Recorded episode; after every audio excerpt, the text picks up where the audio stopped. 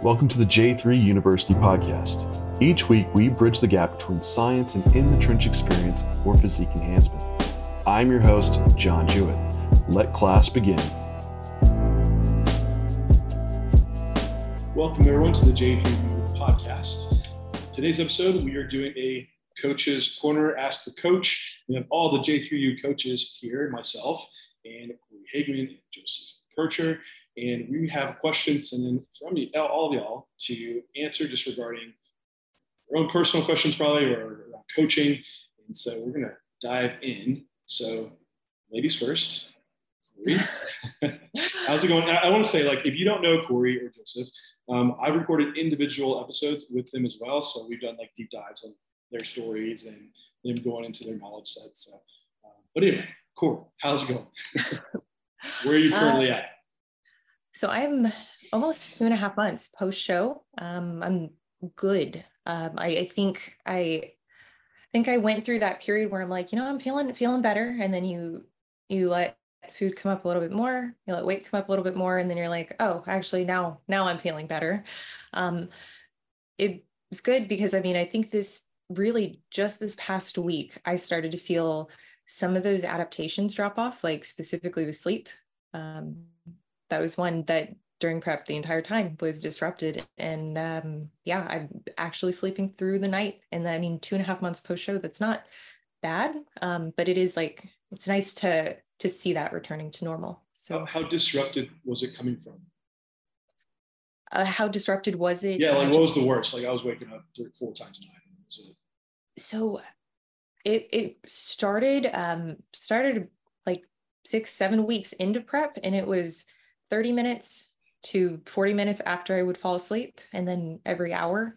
And that was pretty consistent the rest of the way through. So another eight to 10 weeks. Um, but yeah, towards the end, it was, I swear, it was 20 minutes after I fell asleep every single night. And um, even even after after wrapping up the season, it was still that way for gosh, that first month, it still felt so, so dysregulated. That that is really disruptive. I know we got a question too. And uh, it, I think that's a, a, great telltale sign of, you know, when you are fully recovered. Because I guarantee you, when you're waking up like every hour, you're not in a position to build muscle, right? Post show. So post show anabolic window. No, it's all catabolic sleep window. so. There was no there was no rebound um, from a muscular standpoint. It was uh, just, hey, just survive, survive, uh, stop starving yeah but it but it's good. I feel like um I feel like i'm out of the worst part of it. And i think um even even hunger hunger signalings are starting to return to normal which is which is exciting. Because i mean um yeah I, I can't remember the last time that i'm like going into meals where I, i'm feeling full and i'm like finishing a meal and i'm like oh i, I don't want to do that again like immediately. Cool. and uh, joseph man where are you at yeah. So currently I'm in the, the midst of a, a quick kind of uh, mini cut, kind of cleanup. uh, you know, from a PED standpoint, cleanup phase.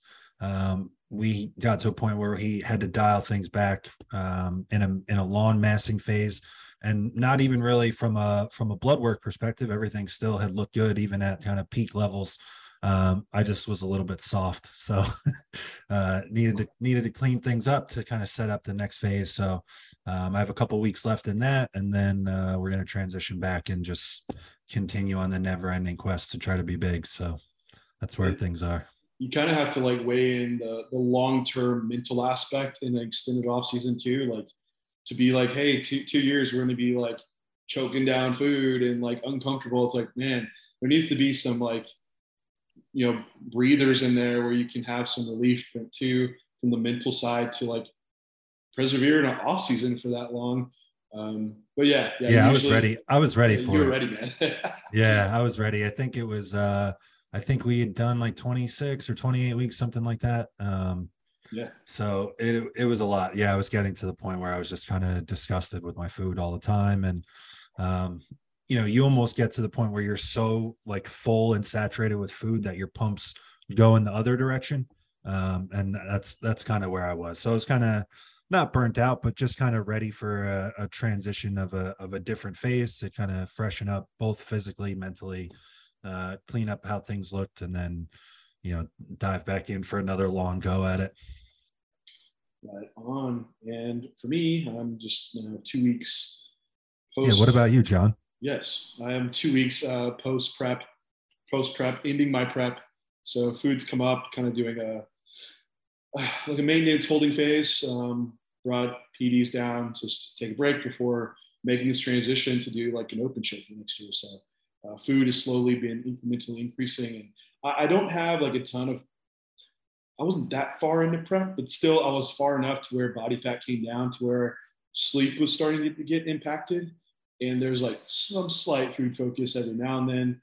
Food's fine now, um, but sleep I'll still wake up like one hour before the time I would prefer to wake up and then the last hour is like uh, off and on. So usually I know when I'm when I'm back, I'm like eight hours straight uninterrupted. So um, I need so I'm gonna over the next like six weeks just let body fat weight slowly move up a little bit to where I'll see that dissipate. Then I'll really push forward into the next like push phase.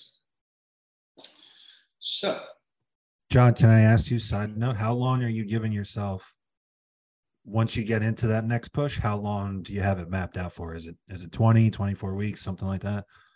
Yeah it should be about 18 weeks. Um, and that's going to just be also dependent on where where body fat goes to. Sure it's through the holidays so i mean it might be a 12 week phase yeah you're such a reckless eater yeah uh, yeah yeah so so yeah so that'll that'll kind of dictate it and then how long i'll need to make sure i give myself the prep. Sure. Anyway, um, we'll get into our questions. First question. Let's do it. Yeah, let's go. Um, we'll get one from Heel with Steel, which is Daniel. And Daniel's asked, out of all the levers you pulled during a contest prep, which lever is the most underrated? So, just some context. He's he's talking about sleep or nutrition or PEDs or training cardio, like all these different things that you can pull on. Which one is someone not using, getting the most out of, or even recognizing that it is a lever? Joseph, you're like that interesting. Yeah, I thought right? this. Yeah, this was a good one, and and Daniel's our buddy, so happy to answer this one. I honestly, if you listen to the podcast that I did with you when we talked about prep, just the the biggest one hands down that I see consistently from one person to the next you know being exposed to helping more and more people through your platform John it's it's sleep in my experience hands down um it's just this forgotten piece of of the entire puzzle that's it plays such a crucial role um in both directions. Like if you're trying to put on new muscle tissue sleep is going to be your best friend. And then if you're trying to preserve it and you know be really accurate with just pulling body fat off sleep is going to be such a, a huge role too. And um, i just think people especially in this day and age of all the stimulus that comes at us all the time phones laptops tablets all these things we all need to be on social media um, people have just kind of thrown out the idea of setting a routine or or time aside to to prepare for sleep. It's just like you're glued to this phone and then you click it off and expect that you're just going to fall right asleep. Like if that's you, that is a genetic gift that you don't even understand that you have because for most of us like I know for just me personally like I need dedicated time and like a somewhat of a of a little routine that's going to set me up to prepare this crazy mind of mine to fall asleep. Um so I think I think that's the biggest one. I mean, I feel like we can talk on sleep all day and we could talk about on fatigue management and all these other things but to me if i had to give one singular answer that is just so um, underrated overlooked however you want to word it um, it's sleep so for anybody that's listening to this like i said in either season that you have going on um, kind of invest back into that sleep pattern and your sleep habit um, and there will be a tangible difference to your physique more so than adjusting any of the other uh, aspects. I feel like you get a, a true, tangible, physical difference um, in how you feel and how you look just from good sleep. I, I know like you're you're like the busy minded overthinker, which is a lot of us, of course. So like what what were the the big things that you do now that help you specifically shut down? Yeah, you have to, especially like working with clients and stuff and kind of making your own schedule now and everything we do is just on a on a screen. Um, you need to set like a hard time for yourself of when your workday is over, which I've been you know, I could come on this podcast and tell you I have all these great solutions and routines and all these things, but that's not real life. Um, real life has happened, especially when I was, um, you know, we had just gotten the opportunity to start with you on your platform, and and my client volume was like higher than uh, anything that I had really ever even expected.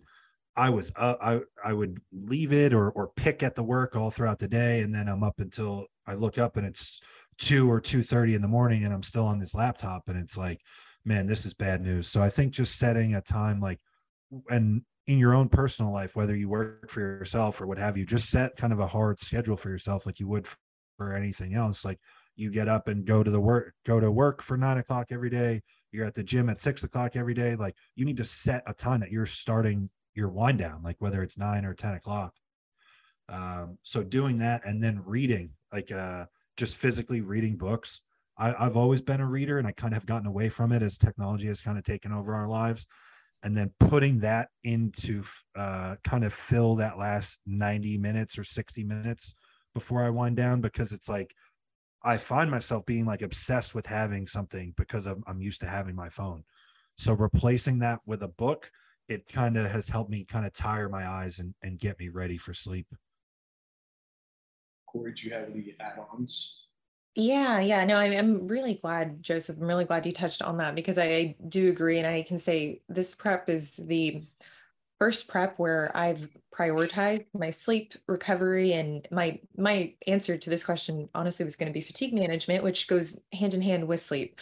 Um, it's sleep is very important and, and different than managing stress um, whether that's physical or mental. And, you know, it, um, it's going to vary client to client. Uh, one of the questions that we have on our intake form is, you know, how, how do you perceive your stress on a scale of one to 10? And this is something that I've found with majority of my clients, um, whether lifestyle, whether in season, off season, their stress management is almost directly their ability to manage whatever perceived stress they have is it's going to directly correlate with their success on any kind of program. Um, it's going to significantly make them think that the program is harder or that it's not very hard. And I, I think um, I think whenever you're in a contest prep setting, you know, because that, that's kind of um, how I interpreted this question is like, you know, when you're in prep, you you really have to manage stress before you have to manage stress while it's manageable, and that's something that I think is important as a coach to be able to work with your clients on um, actively you know hey how how are you managing the stress so that um, you know that that isn't that bad? You know at the very beginning of prep when food is getting lower when cardio is getting higher. What's your perception around this? What are your uh, what's your internal dialogue? Because oftentimes i think people will leave stress until it's at a point where you can't ignore it and it it's just in your face and it, it's it's a serious problem and maybe it is starting to affect you physically um, and it's presenting in ways that you're like you know what? I, I can't put this on the back burner anymore.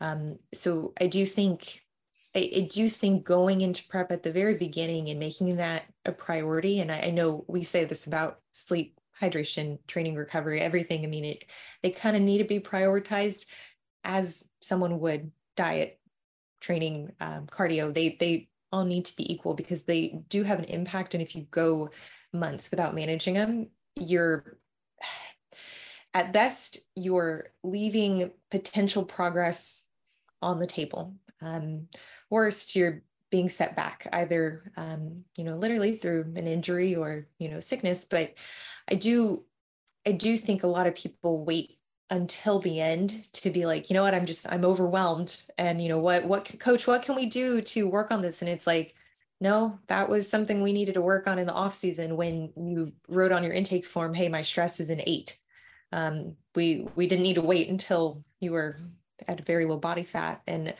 um, you know i think that kind of even just ties into training and being able to assess hey are are you recovering appropriately? In whatever season? Um, is your volume appropriate? And if you feel like any part of your recovery isn't optimized, okay, well, you might not have the best solution um, right then, but but what are you doing currently to work towards finding that solution, or what what interventions are you trying? And um, I, I think that's I think that's a pretty important lever, and it's it's unconventional. It's different from the diet, the cardio, the the PEDs, but I, I think it plays a role in uh, how you look once you're actually on stage. I strongly agree with all those, and I think some some of the biggest issues for people not getting into contest shape is not having enough time, and also not managing fatigue. So you're not managing fatigue, you're not going to be able to push hard enough at the end to get into that contest shape that you need.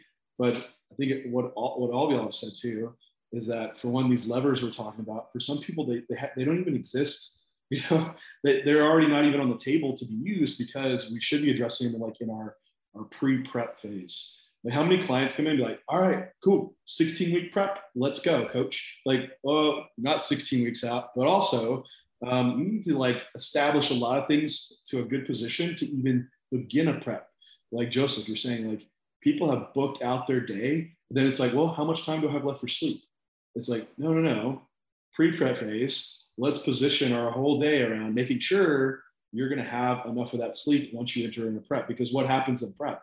More cardio, less time to do all these other things that you're filling in your day with, which is all that makes their day expands and then sleep suffers, which is pretty much our number one recovery tool. Because we'll see, like, you have less sleep, like you'll you'll lose for every pound you lose, a smaller percentage of it is going to come from body fat.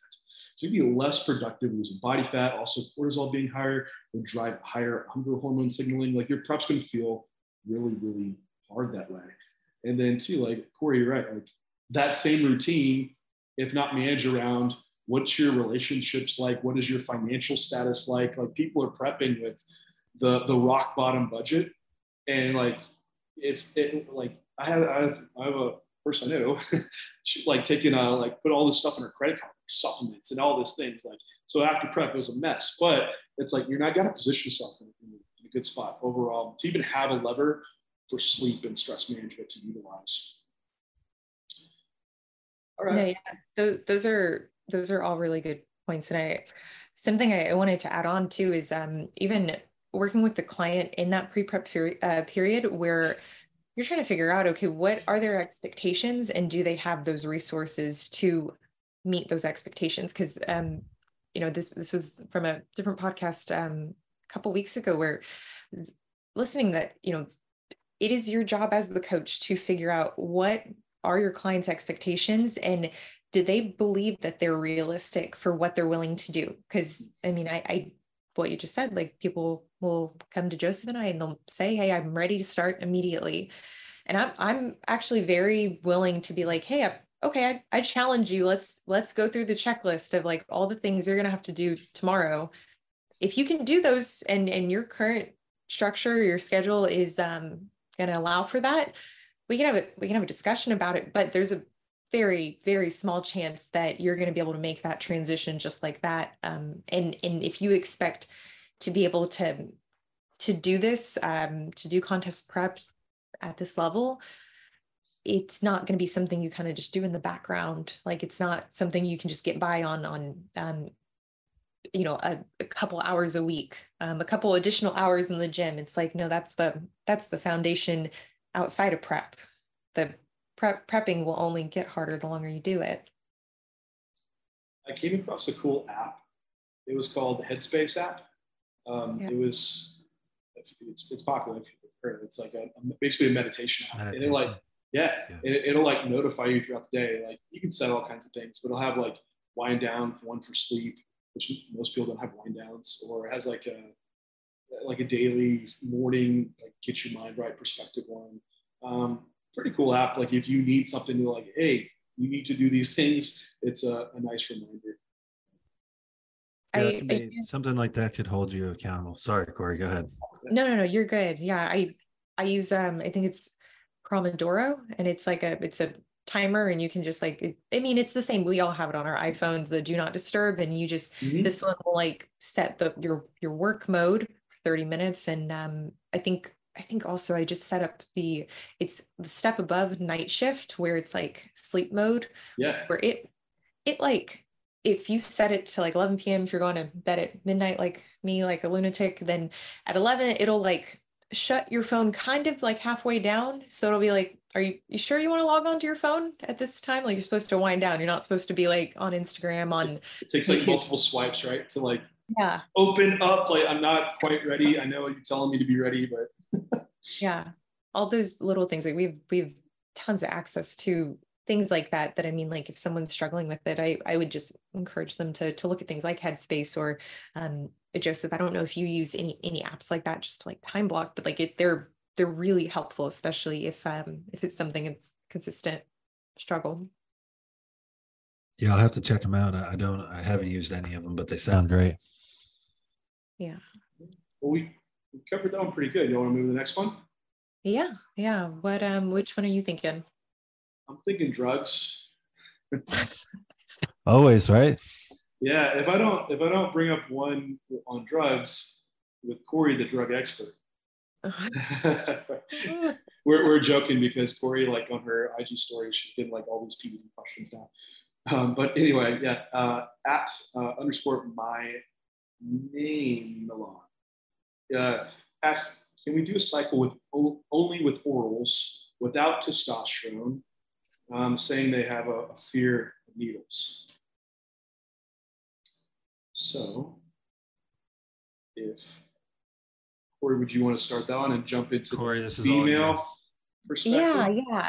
Well, and you know, I would I would love both y'all's input here because I actually I, I you know when I was looking at these questions, I broke it down to different client situations where I've I've had someone who um, you know was was afraid of needles and you know that was a pretty firm boundary they set which you know i i respect. I think as a first time female ped user you you do have to feel out their comfortability. And I, think it's really important to make sure that that communication is like crystal clear. Um however with that being said like i i think i've had a few interactions so far where I, I actually it's actually very rare that once I explain to a client who's who's open to using PEDs, um, it's very rare that they continue forward with that fear um, because the education on it, I mean, like I just lay it out. Hey, here are your options. Here's the associated risk with using something that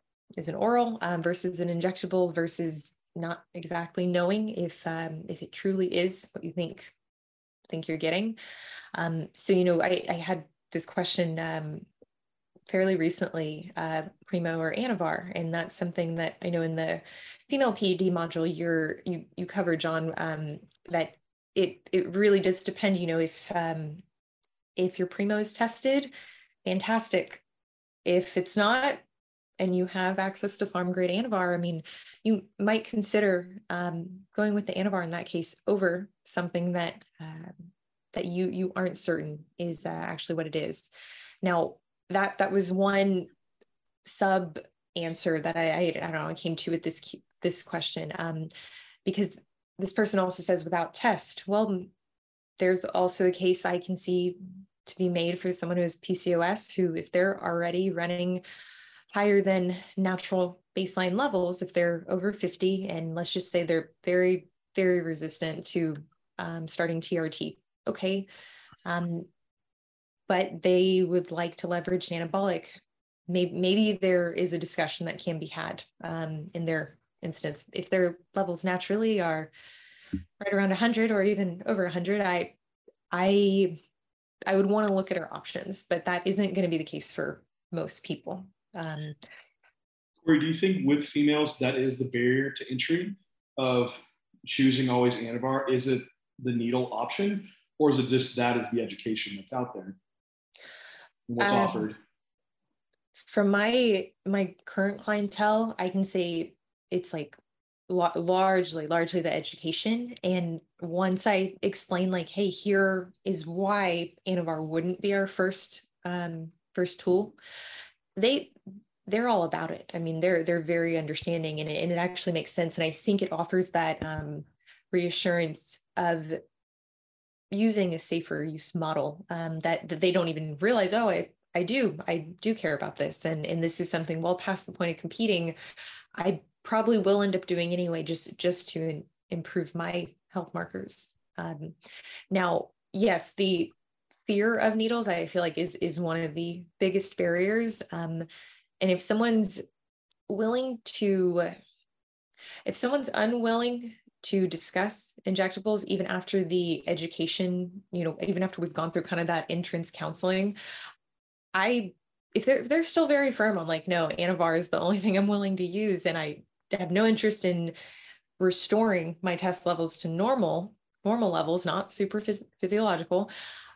I would actually question, you know, I would also want to know, okay, what are their long-term goals with competing? Um, do do they have realistic goals and expectations? But it, it would kind of signal signal to me as a coach that's a little bit of red flag to still um, still want to use Anavar, um, even knowing the risk. It, it would tell me, you know, maybe there is a gap with trusting trusting me as a coach, trusting um, my recommendation and yeah it's a it's with with females it's um i wish it was more straightforward but i think that's why talking about these things and and putting out educational content i mean generally i think the more we do that the um less chance of running into this um, in the future.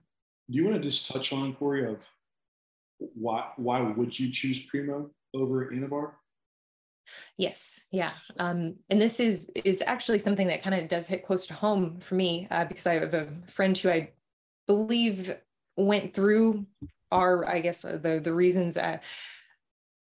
Primo is um, at the dose that you would be taking Primo. I mean, you're you're not taking a high amount, but because it is highly faked, oftentimes it's faked for test. And if you're taking the equivalent dose in test, not only you you 100% will virilize you'll virilize so quickly and a lot of these side effects for for female users i mean i sure some of them are reversible some of them can be managed a lot of them aren't um, and and the fact is like you have women who are just getting into the sport they've been lifting a couple years and um, you know I, I have a girl i know who is 22, 23, maybe been in the gym two, three years. I believe what she was exposed to wasn't primo. Um, she was told it was, and you can hear a a very very significant deepening in the voice. Not one of those it's like, well, maybe maybe she just has like maybe she's a little smoking. Was a smoker. Yeah, no. yeah, yeah. Smoked a lot of cigarettes in um, this eight weeks. But um, yeah, I mean, it it might make more sense to go with Anavar in the case that you can guarantee it's Anavar because the dose that you would be starting at or that you should be starting at two and a half milligrams, five milligrams, that even if it, let's just say worst case scenario, it's not Anavar, well, it's still at such low of a dose that you shouldn't be incurring um, the same or nearly the side effects you would if you were taking 15 30 milligrams of testosterone and um, yeah i mean that you you can someone asked me i think last week how do you know if your source is good you don't like there are sure you can sure yeah you can assume you can be told you can get it from a lab there there's a lot of ways that you can just make yourself feel better but especially when for female users, you you should assume, hey, there is a chance I'm going to incur these side effects. And if not now, I, I should still assume that I could. There is always that chance. And um, I think if you operate and you kind of navigate PEDs with that respect for what you're doing, what you're leveraging, you reduce the likelihood that you're going to end up with irreversible effects um, in your early 20s or in your first few years of of being enhanced. I'll, I'll, I'll add on, like a, for, for, females in, regard, the uh, say the primo and anavar is 100% we know this is real on, on, a milligram per milligram basis comparatively. Um, absolutely like virilization is the greatest risk posed to female. However, with, with Anavar, there is a lot more acute risk that can come about because it is an oral. So you have the liver toxicity issue and not really with primo. So we see like rapid lipid changes. Um, within one week of five milligrams of Anavar, you'll see HDL significantly drop down. Um, also, liver enzymes can be relatively fairly skewed. So in, in a, hey, I'm going to be using this for the X number of weeks, that's a good chunk of time with a fairly skewed liver and lipid profile versus Primobolan not, not posing that risk. And we see probably relatively they're about doing the same things in the body at a, a milligram basis. Um, I think the other thing or what you see like people using with Anavar is a lot of like first time cycles are 10 mgs of Anavar per day, which is 70 mgs per week, um, which a lot of people aren't using 70 milligrams of Primobolan per week. So that dosage is already like a pretty big jump up for, for a female to use. Um, I, I, think you made a, a, great point though. Should all females be starting with a TRT dose of testosterone? And, and that might not be necessarily so. But again, if you're going to be using 70 milligrams per week of in compound, you're likely going to shut down the whole uh, HPO axis to where once you stop taking it, you're going to have low testosterone, low estrogen, progesterone. This will have to restart. So you're coming now from this real suboptimal hormone level back up, and you're going to see these fluctuations happen. If you're a competitor, that's the argument of like, a TRT would, would be in place. Um, but if you're already like hyperandrogynous, like a PCOS with, with high testosterone, doesn't justify quite TRT, but we just have to go off labs from there.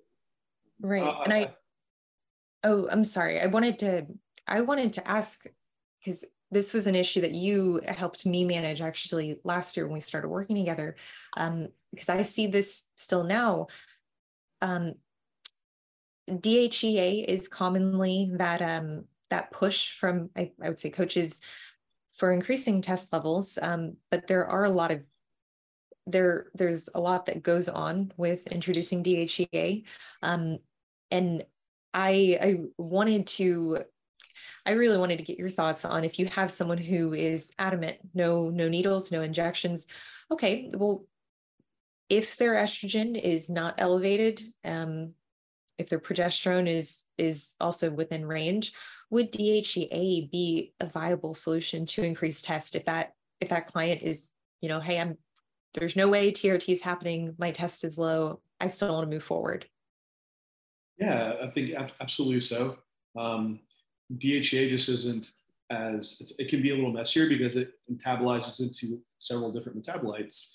One could be estrogen, but also testosterone. So depending on how this person set up genetically for those enzymes that convert, might just have an increase in estrogen more, or they might not have the testosterone rise that you might want to see. But it definitely is a route to go through. Um, something on that too is if you want to see if they're also having like high cortisol, low DHEA to begin with, and maybe that's why the testosterone could be lower. It might be indicative of just some type of adrenal insufficiency. Usually, you'll see DHEA be more problematic with the adrenal aspect, um, hmm. which would be address number one primary reason first, then consider DHEA.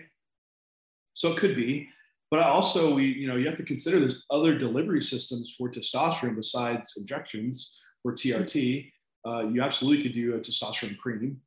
Um, uh, they probably have patches or they have um, the beads. Uh, It's another one. Yeah. Yeah.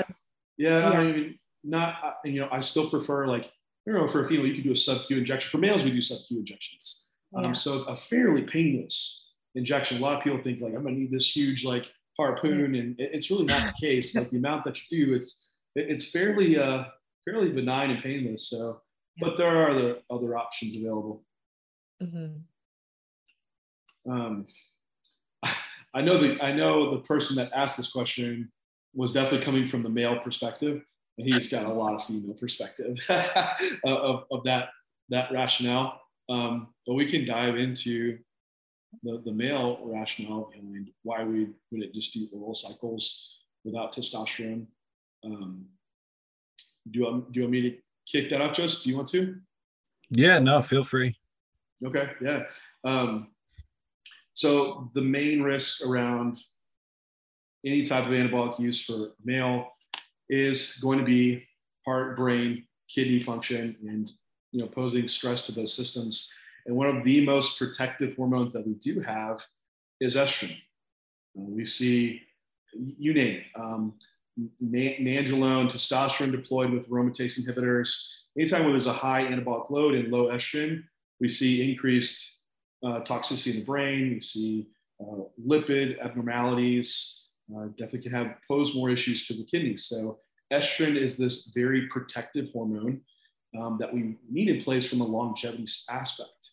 So when, when moving into using a higher load of anabolics, you want estrogen present. So I asked, if you are going to take an oral, where is your estrogen going to come from?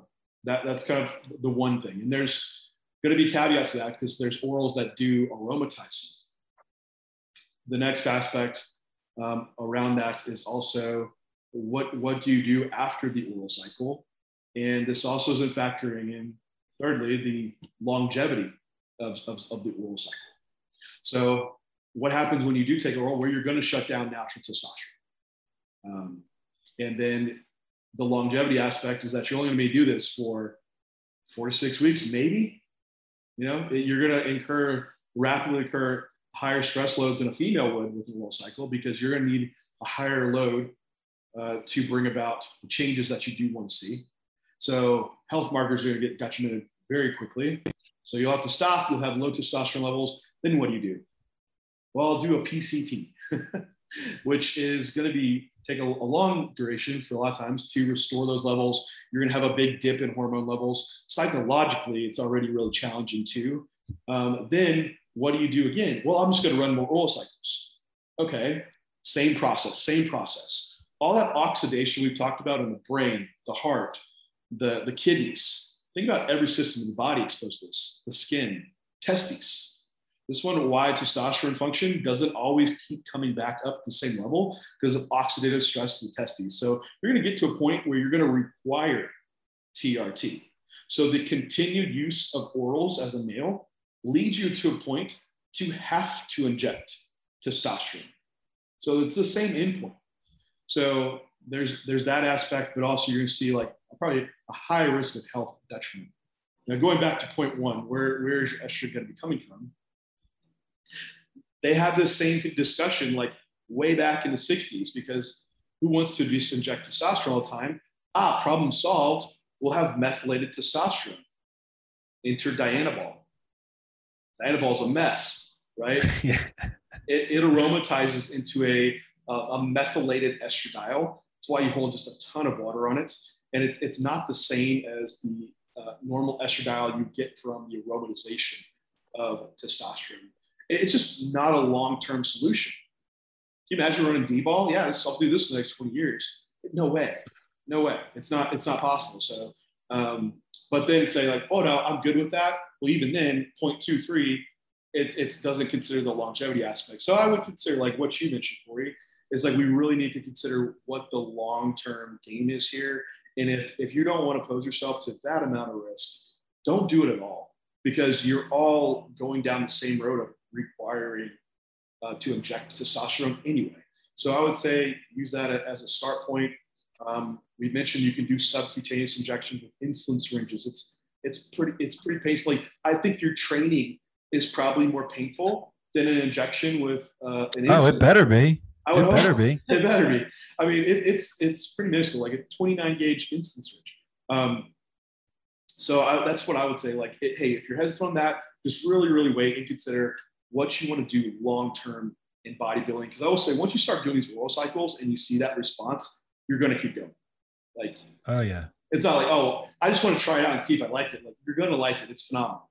Like, That's famous last words. I'm going to do one cycle and then I'm yeah, done forever. Just famous one hit. Last words. yeah.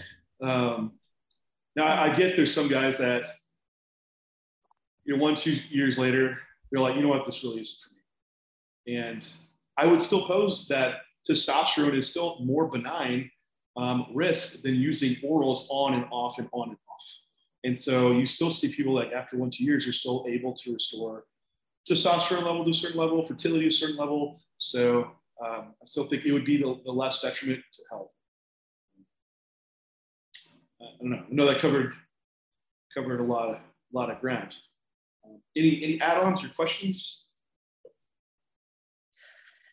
Yeah, no, I, I mean, I, I guess something I, I do want to add on because it's, it's come up a lot um, in these these Q and A's I've done more recently, the uh, exclusive drug ones. They uh, a lot of a lot of women, you know, have have wanted to understand, you know, hey, like what if test is the safer route uh, route if that is if that's something that I, I should be on why are coaches so hesitant to to recommend it um and i mean I, have been fortunate that I, I had people reach out who are very open-minded and they they truly do want further their education. So you know that conversation um I think is helpful, but I, think it's still there's a long way um, that the female side of things uh, has to go before before it is acceptable to say hey you know what? You're you're not going to be able to man- manage um, or even monitor serum levels if you're taking anavar like i mean that's not something you get to titrate if you start incurring side effects well that that's the outcome and if this is the only cycle you're to do okay well that's great. But also now you've exposed your uh, risk to virilization, but you've also, um, if you're running anabolics, if you're using anabolics during a, I mean, even during a prep, you know, what is the actual return? Whereas, you know, when I need to take a step back and weigh out what are the benefits of having normal test levels for someone who's also putting themselves in that same setting, the prep setting, you know, where cortisol is higher, it just, it, it seems very obvious um, that you would want things to be at least within the range that they're meant to be in. Um, but I, I, think just continuing to educate, I think that's gonna gonna help kind of make that connection for for competitors, for clients. That is a that's a tough one to swallow, right? As a testosterone as a female, because it's it's these hormones are looked very at like that's a male hormone and these are your female hormones. But truthfully, we have all three just different different amounts. But you're right. Like say in a contest prep, your testosterone levels dropping down. Wouldn't it make sense to be that? That's the hormone that you bring back up to keep it optimal, just like thyroid hormones dropping down, or um, you know any of these other hormones. You just bring them back up to optimal. Or if you're female, that's that's lower, like bringing that up just a little bit higher was still within the female range. Um, and we've you know hit these points of like uh, testosterone being, you know, you can get, you know, bioidentical, allowing for those natural metabolites to occur. We have good, like, we have some of the best long-term data on female testosterone at the physiological level, showing um, completely safe and, and no risk of virilization because you're within the physiological limits. We just want to keep you there and keep you on like towards the higher end if you're like a competitor, right? Um, it's something you're able to actually test in labs. So if you went and got your serum labs pulled, you're taking three milligrams of testosterone, we could associate that with a serum lab value. Can't do that with any other hormone. Um, and so you can see your actual individual response from it. And also, extremely easy to get testosterone, and it's never really faked. It's maybe underdosed, which that poses even less risk to a female. Um, and we even have like elite level females to compare to. Um, I think it you probably looked at just my lecture and I'm like, what was it? I think it was like 30, 30% of elite female athletes uh, have levels that are close to like PCOS levels. Yeah. So I mean, there's a, there's a clear advantage to having like higher testosterone levels as a female across multiple sports, higher lean body mass, higher performance, endurance capacity. So from a, from a starting point, what's the first androgen you, you bring in as a female? You can, you can make a very, very good argument for testosterone. And um, that's actually was like with Renee, this was, um, was it four years ago? Like she had low testosterone and it wasn't even a thought of like, what's the first anabolic we should use for you? It just kind of worked out like, hey, we just need to like you be healthy. And that, that was it. Um, and so, and then like, you know, credit to like Victor Black because he's brought a lot of this kind of thought process through actually into a framework. Um, of, of yeah, testosterone being like the first one and having a very good rationale and argument for it. So, yeah. anything else to no i think we can we can move on to our, our next Yeah. question um which which we'll probably do one more what uh which one stands out maybe there's the backstage one Well, push We one? each kind of we each kind of picked one. So why don't you pick one? Yeah, you mentioned the backstage one. Okay, I guess I'm, I'm leaning into that, right? Um, Yeah. So at Petite Bon Home in Muscle, IG's name is killing me. Uh, any advice on managing backstage uh, minutes, hours before going on stage? Like, for, and someone else had asked, asked about how many carbs backstage, so I kind of lumped those questions in just just overall together. But they're they're basically asking like, how do you manage like when to eat, when to pump up, all all of those components around the backstage um, period. I I can start this one if that Yeah, Corey, go. Yeah. Um well this this prep, you know what John you and I were able to see is like there's a show I I went into where um we were being a little more conservative. And then we realized okay for the next show we're to make it to where I'm going into show day truly waking up at like 90% capacity. And that ended up being a lot more favorable um, for the look we were trying to bring to stage. Now to do that to to make that show day seamless that means one know, knowing what look you're actually going for having a having a an idea having a generally clear picture of um you know how full do you want to be. It, it also means um being able to replicate that. And you know i think this season for me it was the first time i was able to replicate a very consistent look um, for several weeks in a row. And I think especially for bigger guys who you are, you know, you you have to show like you, you there is really no such thing as like getting a lot of guys aren't getting on stage flat. Like you have to be not just full, but um, you know, towards that upper upper end of um, you know, how much you can handle. You can't try to fit that all in the day of the show. I mean, um, especially with the emphasis on keeping your your waist tight and um, even just the timing. I mean, like usually your male divisions, you're going on pretty early. Um, you want to be going to bed the night before in a position where you really don't have a lot of work to do the next day, um, but you still have enough room to modify that look if needed. If you wake up and for whatever reason that you're waking up different than how you have been waking up at, um, well, maybe you can be a little more conservative. But I I would say like I, I've found a lot of success in not having a ton of work to have to do backstage. Um, that takes away the urgency. It takes away the stress of not knowing how many how many meals do I need to bring with me actually backstage.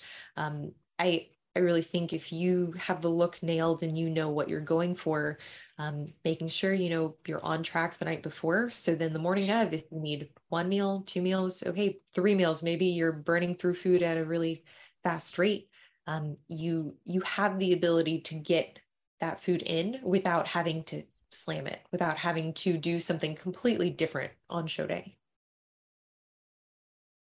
Right on. Yeah. I agree. Like, Oh, really good stuff. Yeah. Um, I think your point about like the emphasis on waist control is such a big piece of all of this then because I feel like especially on the on the guy side I see a lot of stuff where guys almost uh like take pride or it's almost like a brag thing how much they're eating the the 36 hours or less before a show. And it just is another one of these examples. We could talk about it having having gone through john's like you know peaking process.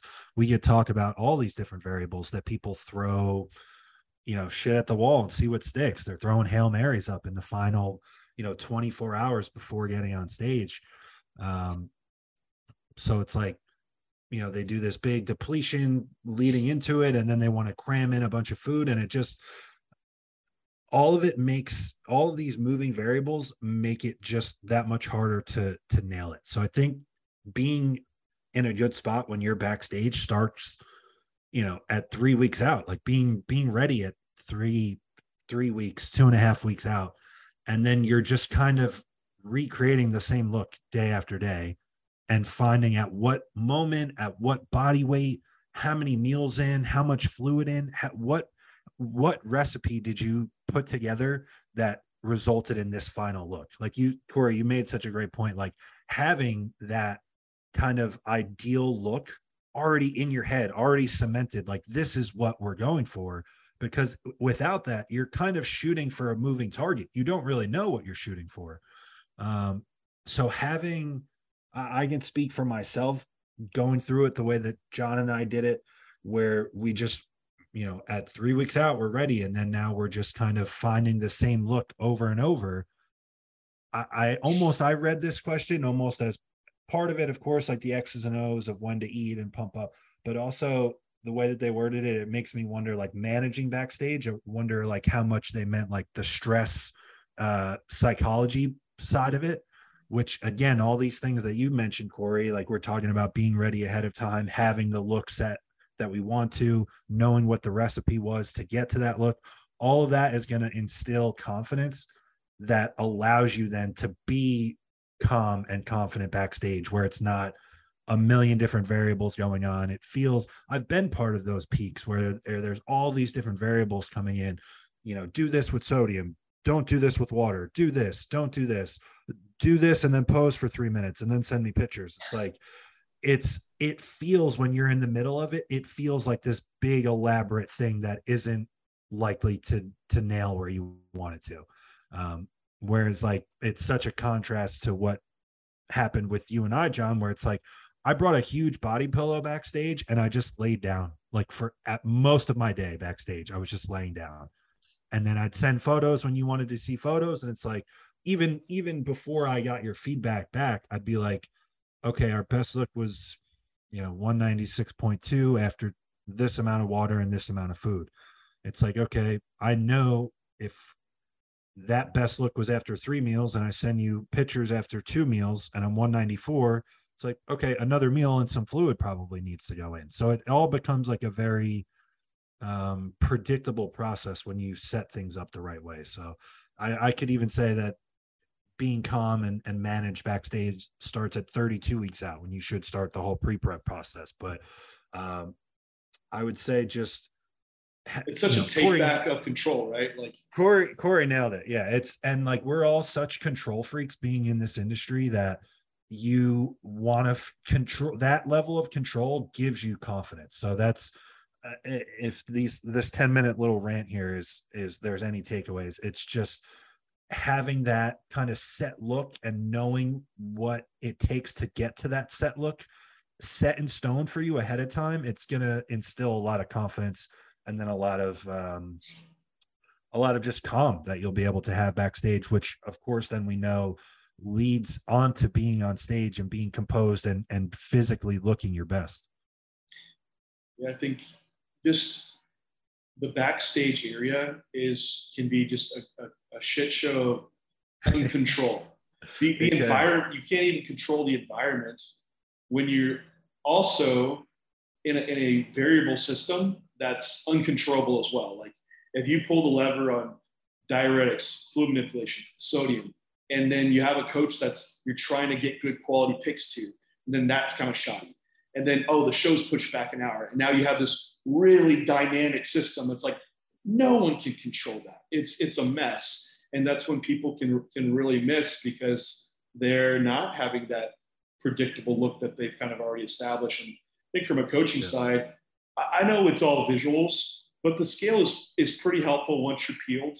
Um, you're not going to look vastly different at say 196 versus 1, 196 at a different time. Um, you know how how does that work? Oh, you're super soft now at 196, but before you're hard at 196. Like, no, no, this is this is pretty good information. Like, and, and, I think using the scale is really helpful tool as a coach.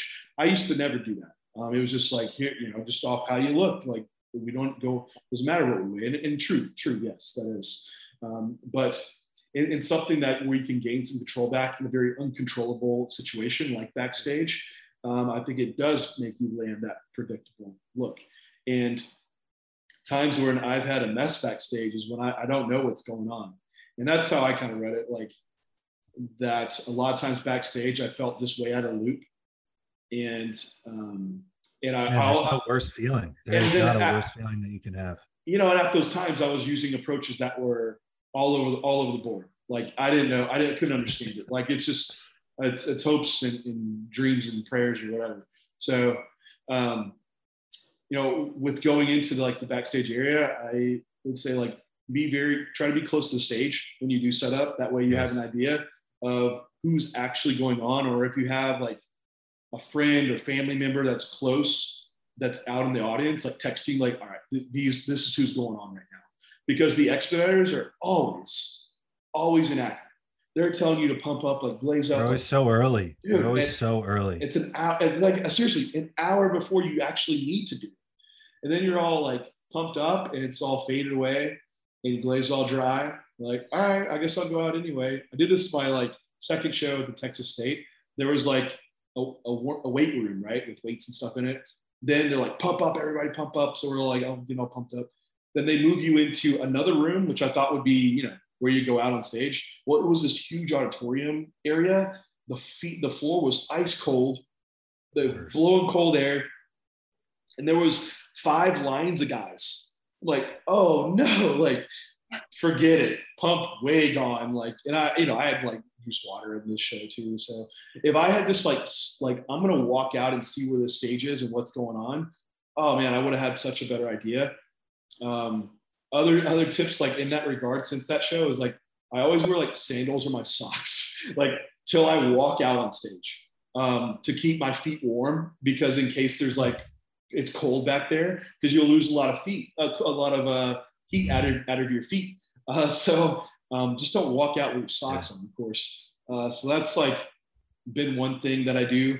Another issue because I've always I've gone out with like looking like I forgot to put posing oil on, which is like then you get the the criticism right, like John, duh, put some posing oil on. It's like, dude, I had it on. It dries up and right away, you know. So I'll bring my own oil back there and pay. Hey, pay for who you work so hard. Like, pay for someone to come back there with you and stand in line and fucking glaze you up. Like Renee and I, would compete together, we're like spraying each other down with like, you know, glaze. So you walk out there and make sure you're like, your posing oil is good. Because that is the one thing that is kind of uncontrollable, right? Um, you, we can nail the look, but if you don't have oil on, like that could be a detriment. So th- those are at least like two things um, that come I, to mind.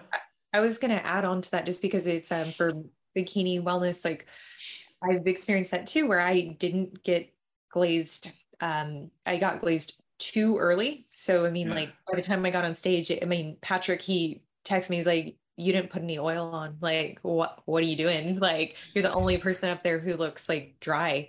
And, um, I mean, my, I guess my tip like that, if you're having, um, the, if you're using your own, great. But if you have the tanning company, um, if they're backstage, I mean, like, communicate with them and tell them like hey on your glutes on your shoulders like if you go and get them to do you like take a look after a couple minutes like if your body's soaking it up don't feel bad go back up to them and be like hey i'm, I'm sorry i'm i'm really dry like do you mind putting a little more on me like you like john said like you work so hard to bring this look to stage and if you're finding that like hey your skin is just soaking it up like don't don't feel bad asking like for asking what you want, asking for them to uh, put a little more on you or going back repeated times. I mean, I think for my pro debut, I think I went back five times before we actually got on stage because it was line up. Okay, wait. Okay, now we're going to do something else. Okay, uh, went back. I literally ran back and I'm, oh, hey, I'm sorry. But just, hey, yeah, like take uh, those extra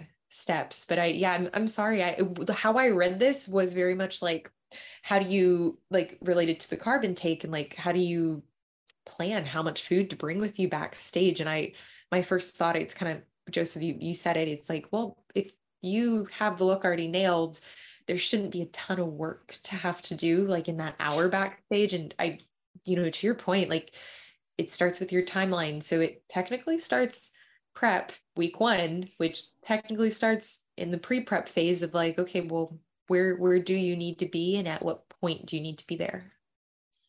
No no your your I mean, your answer was was right on because a lot of people think the magic's gonna happen in the last meal before you get on stage it's like if you yeah. your timing of your meal say it's a train day and your timing of your meal was like a little off like i ate it 30 minutes before it's like oh well i'm not going to get a pump at all today like nothing's going to happen it's like no, like if you're hydrated and, and like you have a reasonable amount, like the timing isn't going to really matter.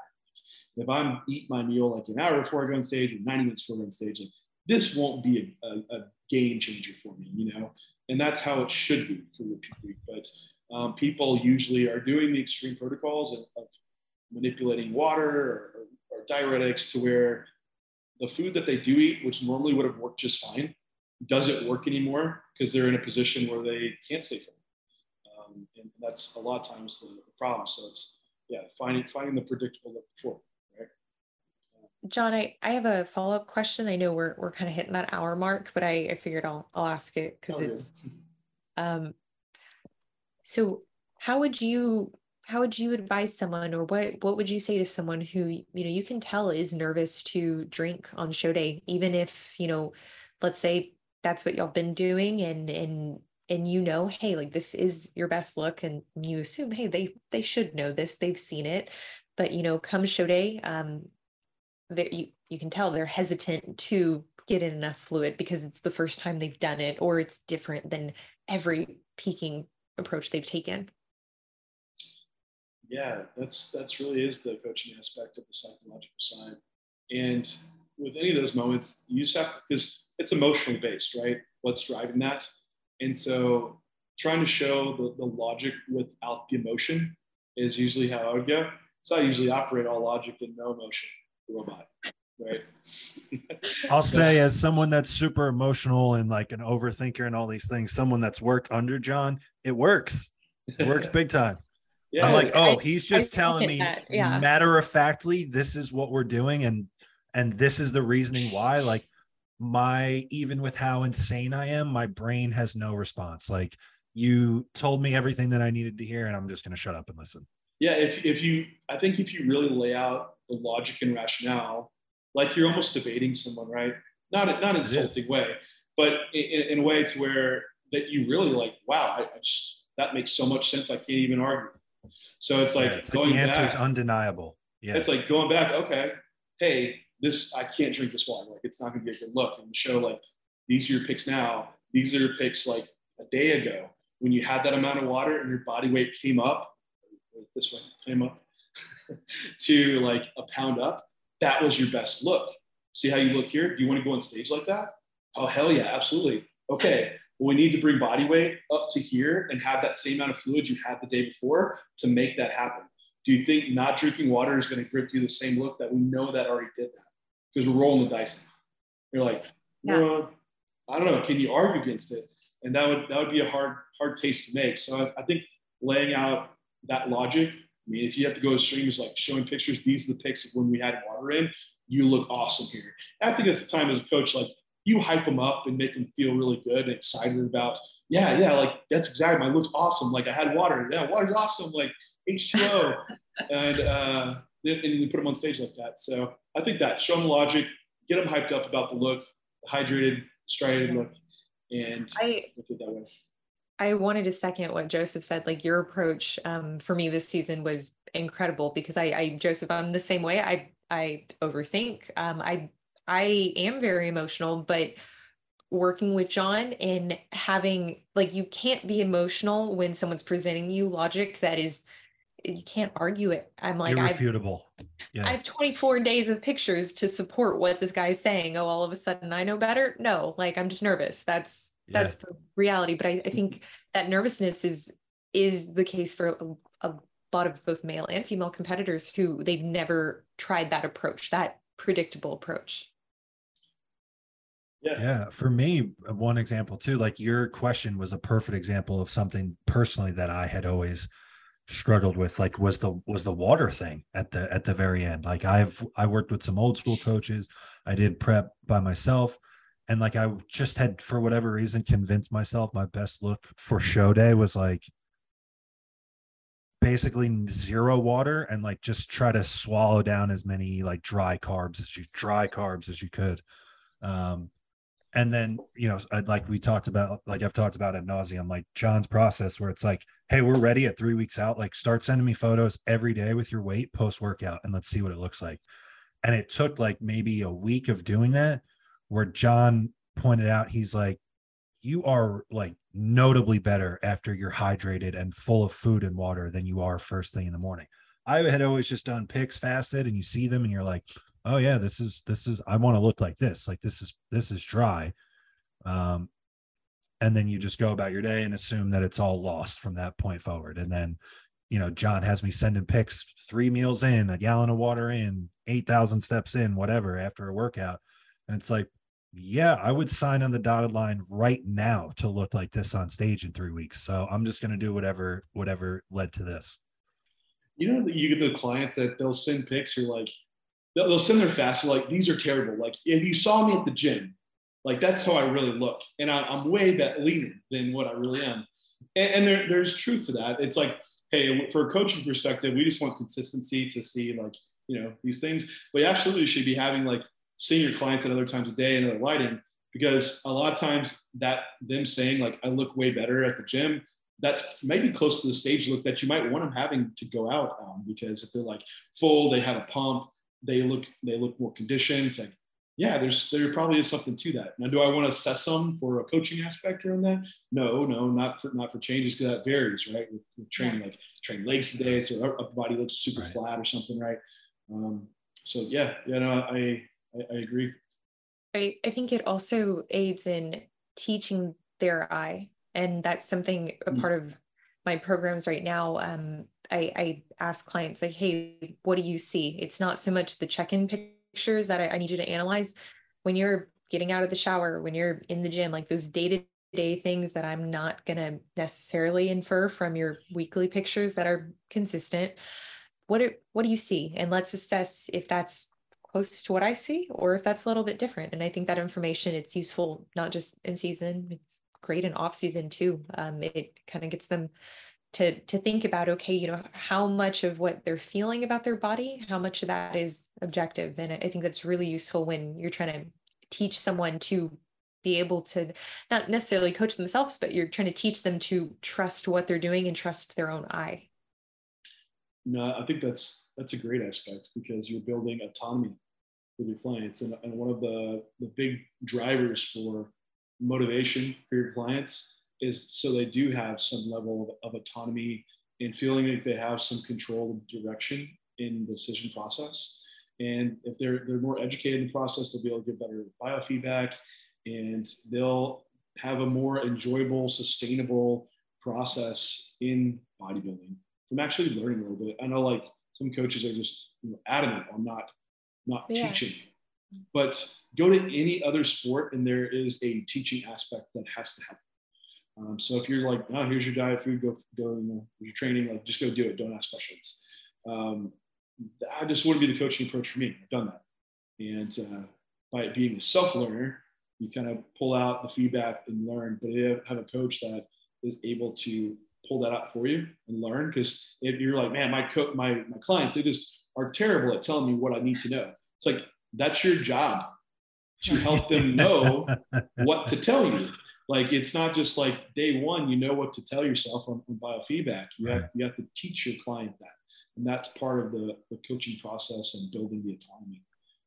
Well, and even if what they feel, because I've experienced this, I think, with you, and it's been mm. incredibly helpful. It's important that I communicate something, even if it's not correct, even if I'm wrong, I need to be able to communicate it because how are you going to know that's what I'm thinking? How how will you know from your client that's their their reality, their belief is like, no, I'm I'm I'm looking I'm looking better or I'm looking worse. If you don't know where their headspace is, it's it's really hard to give that guidance. But yeah, I, I completely agree. I think the teaching aspect, I mean, it, it builds a lot of confidence and um, it's not as straightforward as people want it to be. It, it takes some digging, it takes some unconventional questions, and and even just from the very get go, you know, having that dynamic where like, hey, no question is is dumb. It's okay if it feels dumb, but like let's talk about it. And if if it's fundamental, maybe I can provide you with additional resources. But yeah, that I think the experience for both parties is going to be a lot better when you feel like the person who's coaching you wants you involved. Yeah, and I, am going to keep dragging this one off. But uh, another aspect is don't assume that because I mentioned about a beginner but also don't assume even someone at a high level necessarily knows what to tell you. Uh, I was coaching like a WPD pro, and we were on prep, and so I like, how do you feel like fatigue wise? And I went through a few things. She's like, was just completely tanked, and she's like, well, this is how my last preps felt. That's just how prep feels. I'm like, ah, no, that's not how this is bad. yeah. how, how, it's yeah. that's how it, it has felt before. So that was their baseline of this is how prep's supposed to feel. When to me, it's not. It's like when you get the feedback of like training's good. It's like what what does good mean? To you, good might mean something way different than it does to me. So you have to kind of like pull that apart to make sure like they're on the same page feedback wise with you. But you're right. If you never ask, you won't ever know. so uh, all, having having like a comprehensive assessment for your check-ins is, is really important. Having those conversations. Yeah. Well, maybe we should wrap up there. yeah, that, that sounds cool. good. I know we, we covered a handful of questions, but we can definitely do another one with uh, the other ones we got. Yeah, yeah that sounds good. And uh, for anyone listening, if if y'all are interested in being coached by one of us, uh, I'll put the link below, but j3university.com. We have a page just for all the coaches to submit an application. So y'all can check that out. Um, any questions that you have for us, you're welcome to leave. If you're watching YouTube, you can leave them below and we can put that on our list. We already have a long list, but if, we, if there's a great one, we, we'd love to, to answer it for that. So anyway, anyone listening, appreciate y'all tuning in and thank you, Corey and Joseph, for coming on. Later, everybody.